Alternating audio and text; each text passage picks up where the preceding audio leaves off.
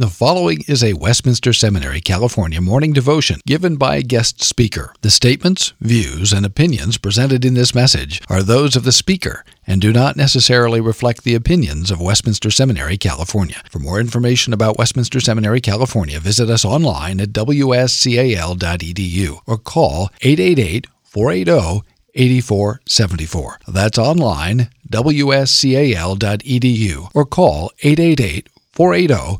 8474.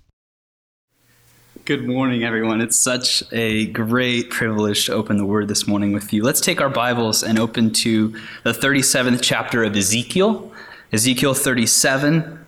The story is very well known, and we will read it together and then ask for the Lord to bless this encouragement this morning from God's Word. Ezekiel 37. Reading from the NIV. The hand of the Lord was upon me, and he brought me out by the Spirit of the Lord and set me in the middle of a valley. It was full of bones. He led me back and forth among them, and I saw a great many bones on the floor of the valley, bones that were very dry. He asked me, Son of man, can these bones live? I said, O sovereign Lord, you alone know. Then he said to me, Prophesy to these bones and say to them, Dry bones, hear the word of the Lord. This is what the sovereign Lord says to these bones. I will make breath enter you, and you will come to life. I will attach tendons to you and make flesh come upon you and cover you with skin. I will put breath in you, and you will come to life. Then you will know that I am the Lord. So I prophesied as I was commanded. And as I was prophesying, there was a noise, a rattling sound, and the bones came together, bone to bone. I looked, and tendons and flesh appeared on them, and skin covered them, but there was no breath in them. Then he said to me, Prophesy to the breath, prophesy, Son of man, and say to it, This is what the sovereign Lord says, Come from the four winds, O breath, and breathe into these slain, that they may live. So I prophesied as he commanded me. And breath entered them. They came to life and stood up on their feet, a vast army. Then he said to me, Son of man, these bones are the whole house of Israel. They say, Our bones are dried up and our hope is gone. We are cut off. Therefore prophesy and say to them, This is what the sovereign Lord says, O my people, I am going to open your graves and bring you up from them. I will bring you back to the land of Israel.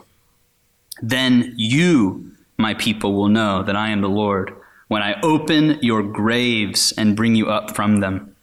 I will put my spirit in you, and you will live, and I will settle you in your land. Then you will know that I am the Lord who has spoken it. I have done it, declares the Lord. Let's ask for God's blessing on his word.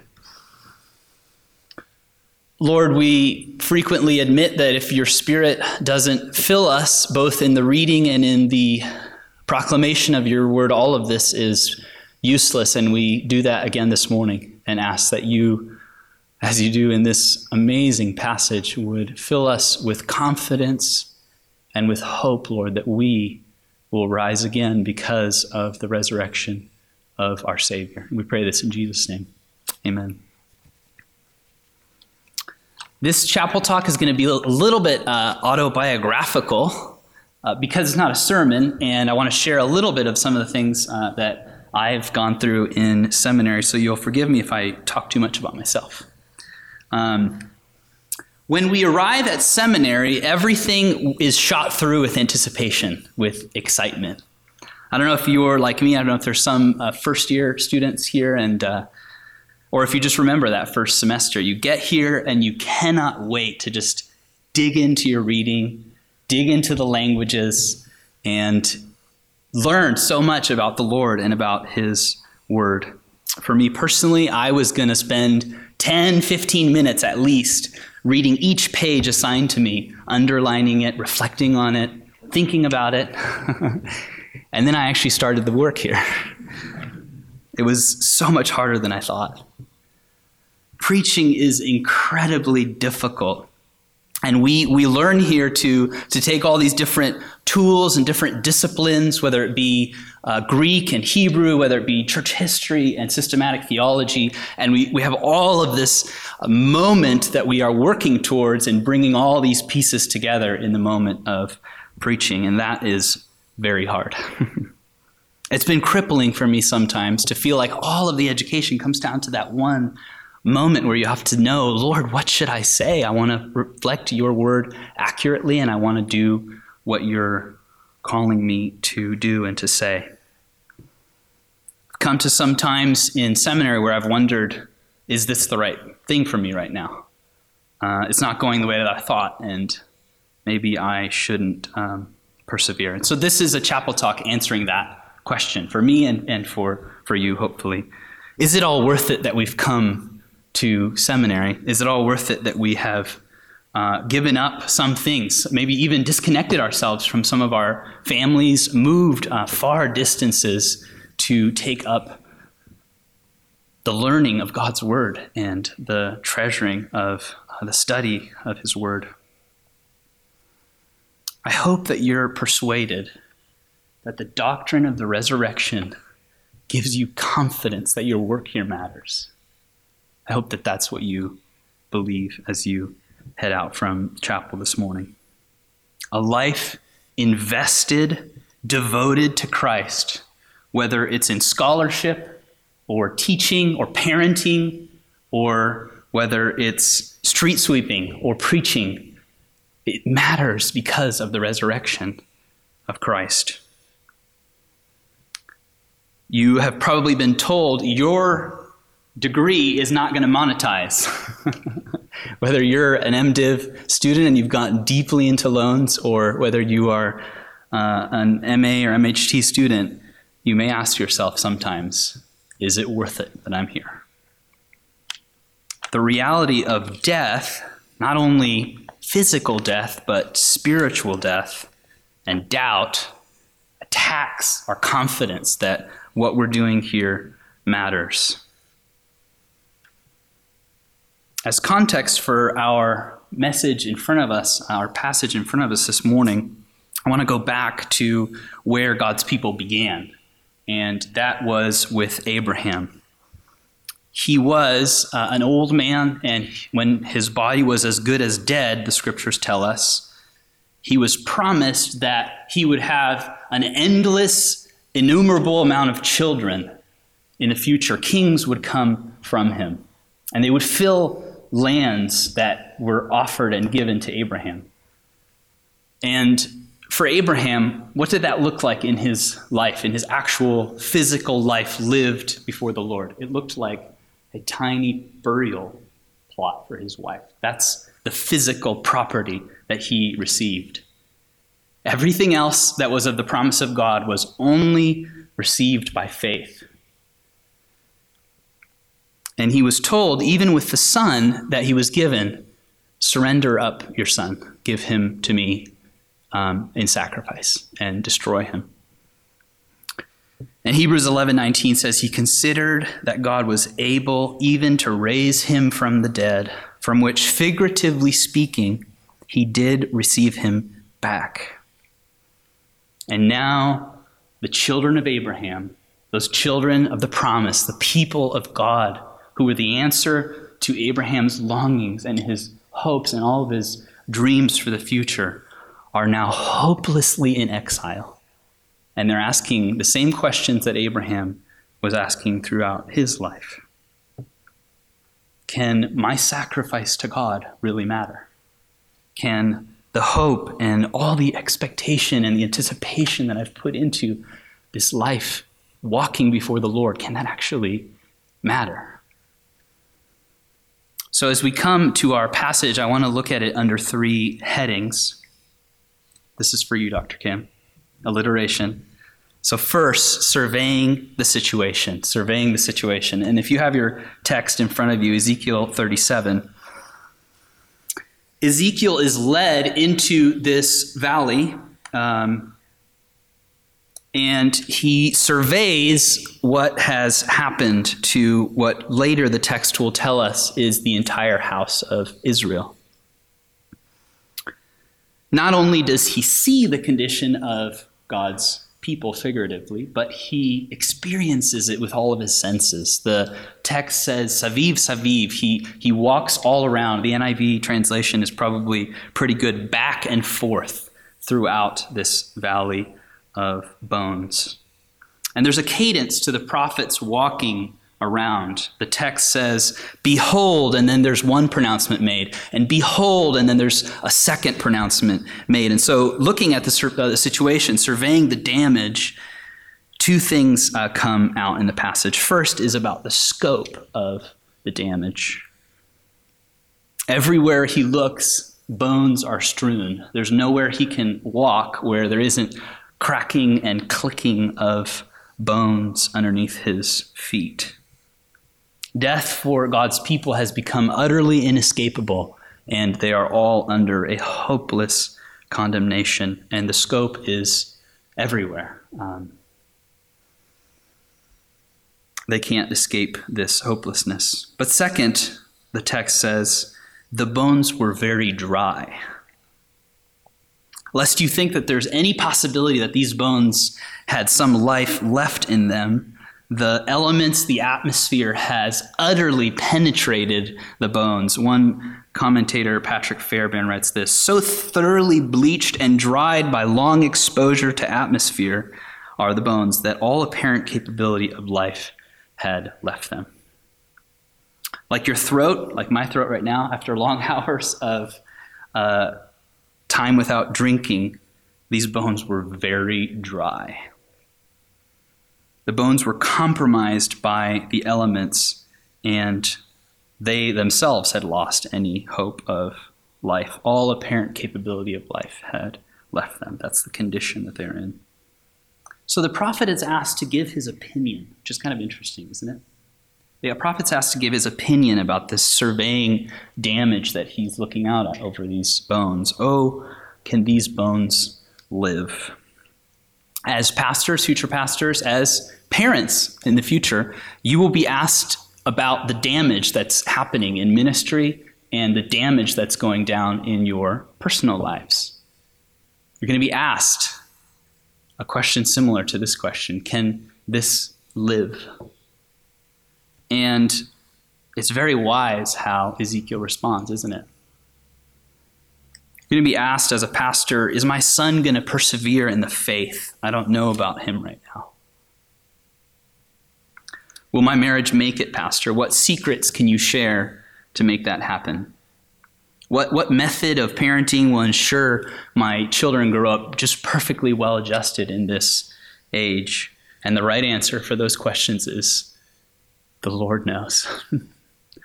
There's something beautiful about the wisdom of this answer. As he surveys the damage and as the Lord is asking for his opinion about what's going to happen, there's something so right about his deferral of what is asked. So why is this so wise? First, the prophet doesn't speculate. If you've read Calvin and his Institutes, you know he doesn't really like speculation. He likes what the word has revealed. He likes what's clear. And it's very wise not to speculate about the Lord's work. Sometimes some people may think that that's because we think too low of what the Lord is capable of.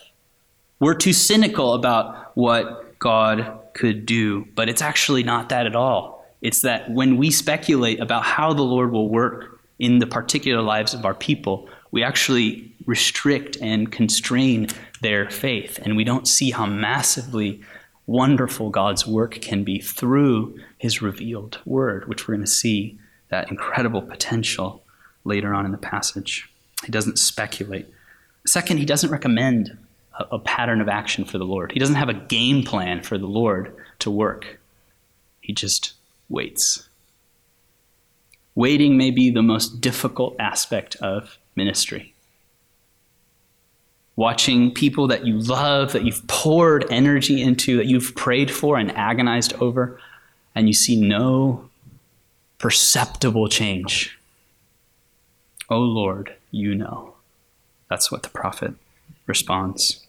Perhaps most important, Ezekiel doesn't give in to his own doubts.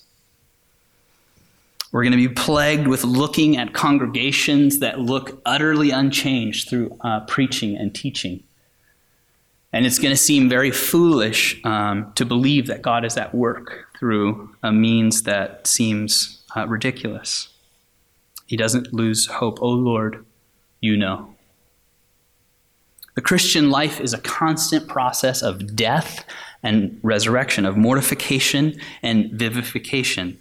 And sometimes that seems extremely agonizing. And as we survey the damage in our people and in our ministries, sometimes we lose confidence that God is still at work there, that God imperceptibly by the Spirit is making people new. You may be doubting this morning that he's doing that to you even, that the Lord is still at work in you. The Lord could bring you to vivification, to renewal. But to that devastating situation, to that horrible damage, a surprising solution is offered. And this is our second point, a surprising solution. The Lord calls Ezekiel to speak, to proclaim to bones. Try to hear this story as if you've never heard it before, and think about how weird that is. Preaching over bones is a ridiculous thing to do. They can't hear. He probably was hoping no one would stumble into the valley and see him preaching over these dead bones. I had the very awkward experience of practicing a sermon in a place I was interning at, and I was sitting looking over empty seats and set up for church, but it's the day before, and I'm preaching and I'm trying to get into the sermon and I'm trying to time myself and make sure I know how long this is going to be and moving through the motions. All of a sudden someone steps into the room in the back. I have to stop and say, I'm sorry, I have not lost it. I'm not crazy yet. I am practicing a message for tomorrow. And but that's how foolish preaching is frequently. It's looking out over people that seem like nothing is happening in them. They're just sitting there, especially in Presbyterian circles, not reacting at all to what you're saying. And it is horribly discouraging. It is very discouraging, and it's foolish to take the pulpit week in and week out without perceptible change. The Spirit uses the reading, the larger catechism tells us, but especially the preaching of the word as an effectual means of convincing and converting sinners. Holiness and comfort comes through faith, it says, unto salvation. If the Lord grants you this ministry of preaching, it's so necessary to believe that something is actually happening through preaching, even when it looks like nothing is going to happen. A recent graduate of our seminary said to me about the discouragement of preaching, "It feels like I am giving birth to stillborn babies week in and week out. The people have no response. And it doesn't seem like what I'm doing matters. It doesn't seem like what I'm doing has any effect on them." Look at the steadfastness of Ezekiel. Look at the foolishness of his craft, prophesying to dead bones. They can't hear, they can't respond.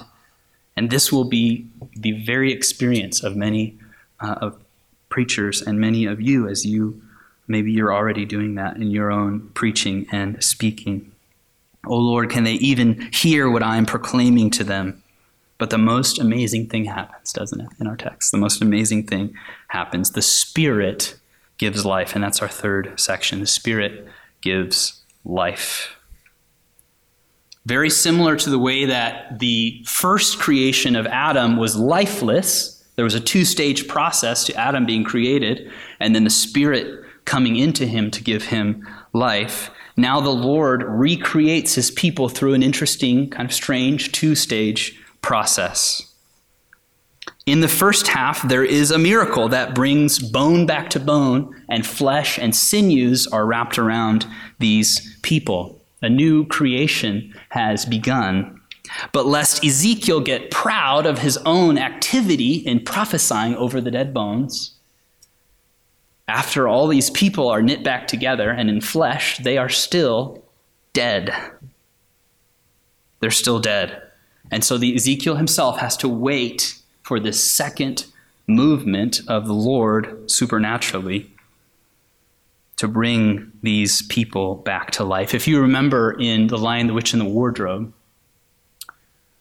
the horrible evil witch who has all of the world under the spell such that it's always winter and never Christmas is shooting her magical powers to bring these people and enslave them into stone pillars. And what does Aslan do to bring them back to life? He breathes on them and they are restored. 1 Corinthians 15:50 says, I tell you this, brothers, flesh and blood cannot inherit the kingdom of God, nor does the perishable inherit the imperishable. The Spirit does come and breathe on these descendants of Abraham, and the Lord renews and restores an exiled people and brings them home, and he promises that he's going to take them back to their land. And this morning, as we close, I have to ask you, do you believe this? Do you believe that this could actually be true? Because it's important. It's really important if you believe that the resurrection could actually be true. Our ministries, our jobs, our family life will be utterly transformed by our conviction that God can raise the dead and he can put us back together, even in this life. Lean into the resurrection in your ministries. Lean into the hope of the age to come. It's not foolishness. It looks foolish.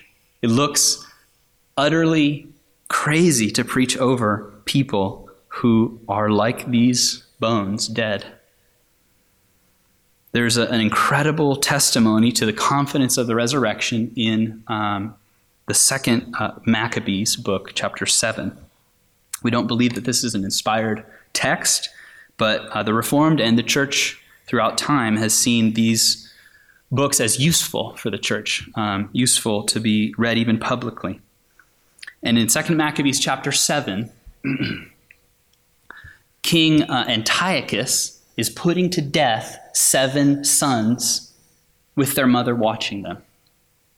And he's calling them to surrender their faith and their confidence in the Jewish God. And he is dismembering them. I won't go through the very bloody and gruesome details, but he's dismembering them. He's cutting them limb from limb. And here's what the second brother says when he's called on to give up his faith and his confidence.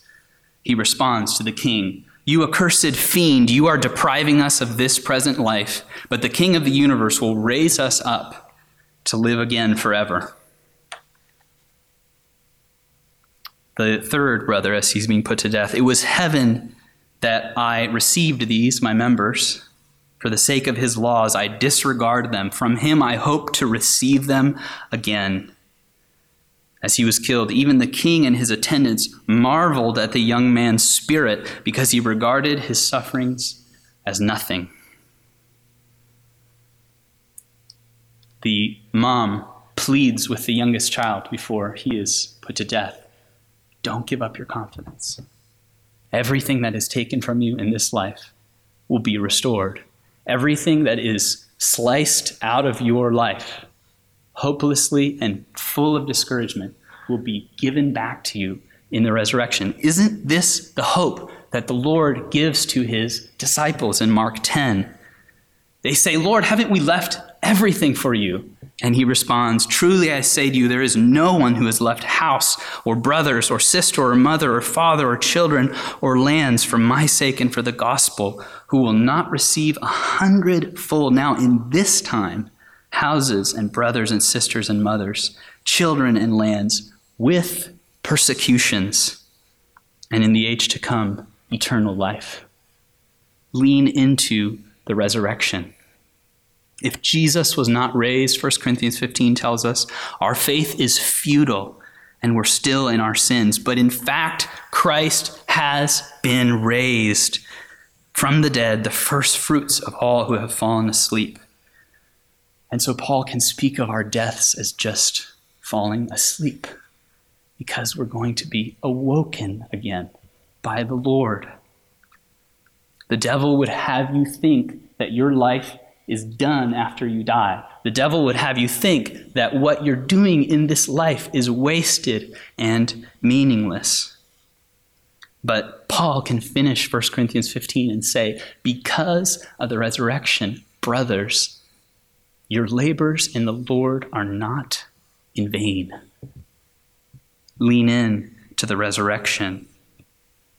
The resurrection is not to crucifixion what dessert is to an already satisfying meal. What do I mean by that? It's not that we're already satisfied with the crucifixion of Christ, and that's the end of the story. And if there's anything else, that's a nice way to kind of finish things off. The resurrection is utterly, substantially necessary for our lives and our work as we go and do PhDs or as we go home to our families. It is utterly necessary to believe that Jesus, by the power of the Spirit, will raise us from the dead. Christ will one day speak to you and to you and to you and to you and say, come forth from the grave. He will open the graves, just like our text says, and restore you. This is for me, a very significant day in a certain sense, because my grandmother died 1 year ago this week, and we drove and put her in the grave, I think almost precisely 1 year ago today. And these questions pressed on me in that season. Is this all real, what we confess as Christians? And Christ says to us, you will rise again. I'll close with this end of a poem by Gerard Manley Hopkins. He gets tired of talking about nature, man's nature. And at one point he just bursts out, enough, the resurrection, a heart's clarion, away grief's gasping, joyless day's dejection. Across my foundering deck shone a beacon, an eternal beam. Flesh fade and mortal trash fall to the residuary worm. World's wildfire leave but ash. In a flash, at a trumpet crash, I am all at once what Christ is, since he was what I am. And this jack, joke, poor potsherd, patch, matchwood, immortal diamond is immortal diamond. In my flesh, I will see God, we confess. And this changes everything. Let's pray. Lord, our faith is incredibly weak. And it's hard to go back to the stacks and believe in the resurrection. It's hard to open up a book and believe that you are making this work matter. You are making all things new, Lord. And nothing that is offered up to you, sacrificed, Lord, in this life is a waste. Help us to believe this. In Jesus' name, amen. Copyright 2016, Westminster Seminary, California. All rights reserved. You are permitted to reproduce and distribute this material in any format, provided that you do not alter the wording in any way and that you do not charge a fee beyond the cost of reproduction. For web posting, a link to this document on our website is preferred.